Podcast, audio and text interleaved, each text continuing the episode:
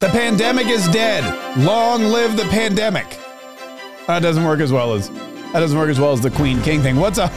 What's up? This is Mark K Saves the Republic, and I'm so glad that you've tuned in. Thank you so much for being here. Um, before we get into before we get into Joe Biden on sixty minutes, which Joe Biden is the only president who can make sixty minutes feel like an hour and twenty minutes. I'm telling you, every time this guy, I, I was I was nervous for him the whole time. I was watching this cringeworthy performance, and I was thinking to myself, oh, God, somebody pull the plug. Somebody pull the plug. But it just kept going and going and going. And Joe Biden, you know, you don't, you really don't even need Scott Pelley in this instance. You don't need Scott Pelley out there questioning the president. Joe Biden can dismantle his own arguments. And uh, he did that. He did that several times last night. We'll get into the, the gist of that. But uh, while we're speaking now, the Queen's funeral is going on. And I, I was looking at the schedule, and it seems like the Queen's funeral will last just about as long as her reign, maybe a little shorter, maybe a little shorter. But they're really, again, I don't, you know, I haven't made any funeral plans myself. Maybe that's an error. Maybe I should start thinking about that kind of stuff. Um, I did hear on the news this morning that the Queen's funeral arrangements had had been years in the making. Think about this. Think about how long this woman lived, I guess, past her expected age. that that. Her funeral plans had been years in the making. This was not a shock. This was one of those, hey, uh, is she gone yet? No. All right. Well, I just, you got all the, just keep working on those plans. Eventually, eventually one day, eventually one day it's going to come to fruition. I would say probably when, when she hit her mid eighties, which was a decade ago, they really started formalizing, you know, the parade route and this and that and the other, and who's going to sit where. And think of all the changes that have happened since then. Think about all the guests that you had to invite that you didn't have to invite before. Think about all the guests you didn't have to invite because of, you know, whatever reason. Donald Trump, for example. Um, and think about all the grandkids that you didn't have that are now going to be part of this whole uh, arrangement. But they've been they've been plotting this or planning it for a long time.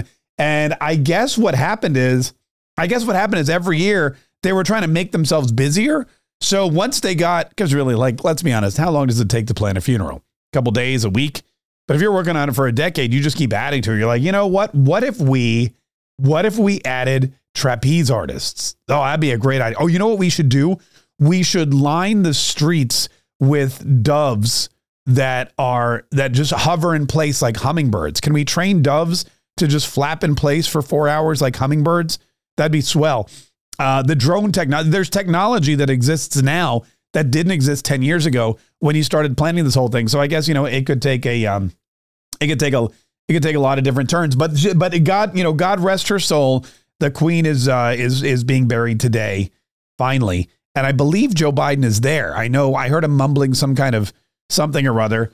Um, and again, I don't know what the Vegas odds were on Joe Biden surviving the Queen. I don't know, I don't know what the Vegas odds were on Joe Biden surviving this long, but he's, he's managed to hang in there. And for whatever reason, and maybe it's, you know, the lack of transparency coming from the uh, Joe Biden administration. Maybe it's the accusations that he's been skirting the press or lying or hasn't really been honest. Maybe it's the uh, maybe it's just the fact that that Karine Jean-Pierre seems to be an ineffective uh, surrogate for the the Biden administration's messaging. I mean, unless, of course, their messaging is lie, lie, lie, in which case she's great at it. If Joe Biden's administration said, here's our line, lie about everything and deny everything.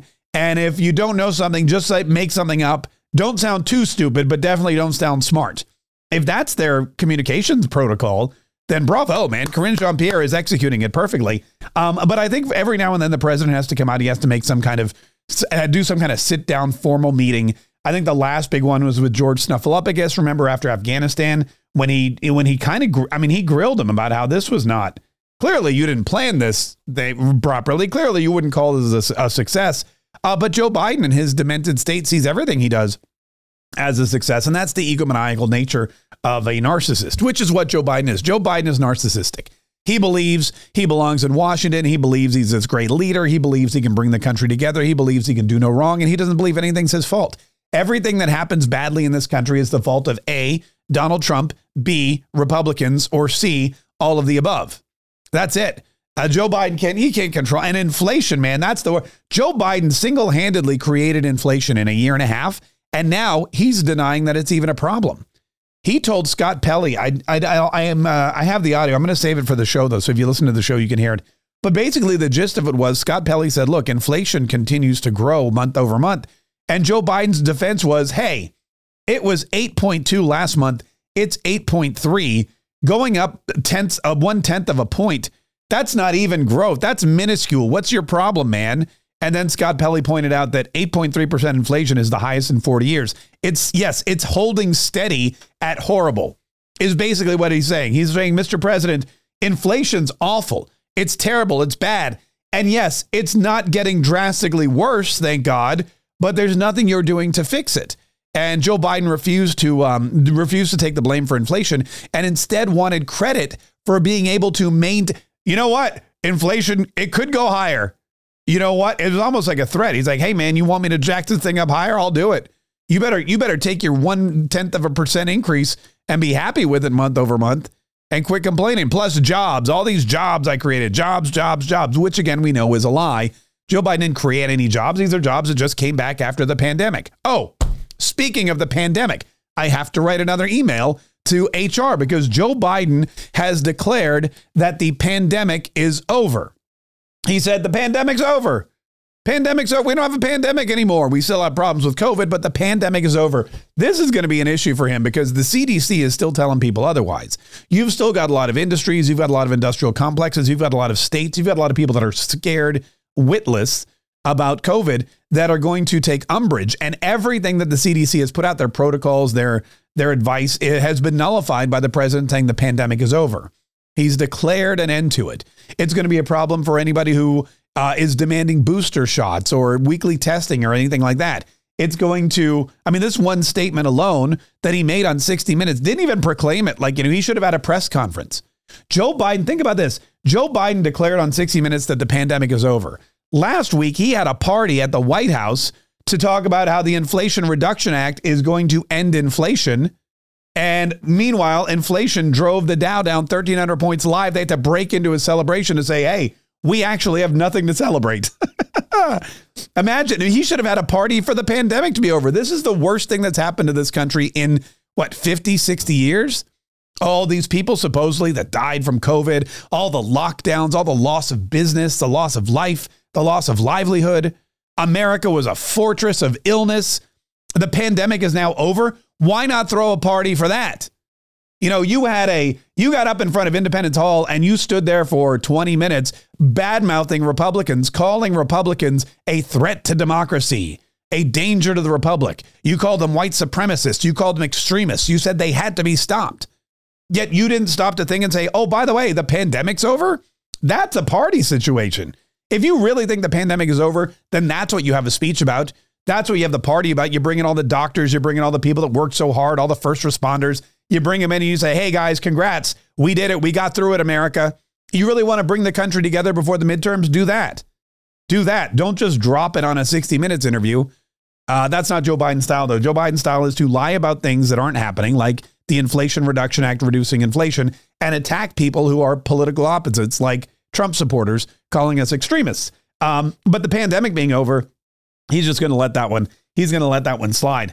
Uh, also, he brought up that if Taiwan is attacked by China, we will retaliate. Um, I don't know if these are lessons he learned from Ukraine. I don't know if this is him just, you know, it, this is a duh moment. I mean, this is this is something everybody expected to happen. If Taiwan gets attacked by China, we've already made we've already made declarations. We've already made treaty. We've already made promises, that kind of thing. We already have interests in China. But you know, it, it's Joe Biden going out there and I guess trying to act tough, trying to talk tough. This is Ukraine has been a mess for the Biden administration.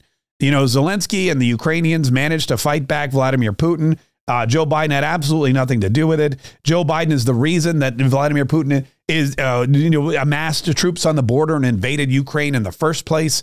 It's not over, by the way. I mean, this kid, this thing can, don't forget, it, it, Vladimir Putin has nuclear weapons. And he could definitely use them. Uh, but Joe Biden's trying to flex. He's trying to flex on a couple of things. He's trying to flex on the economy, which is awful. He's trying to flex on COVID, which, by the way, most of us knew COVID was over. Most of us knew COVID was over long ago. And then uh, and then the third thing is he's trying to prove that he's still a military uh, force by threatening China if they threaten Taiwan.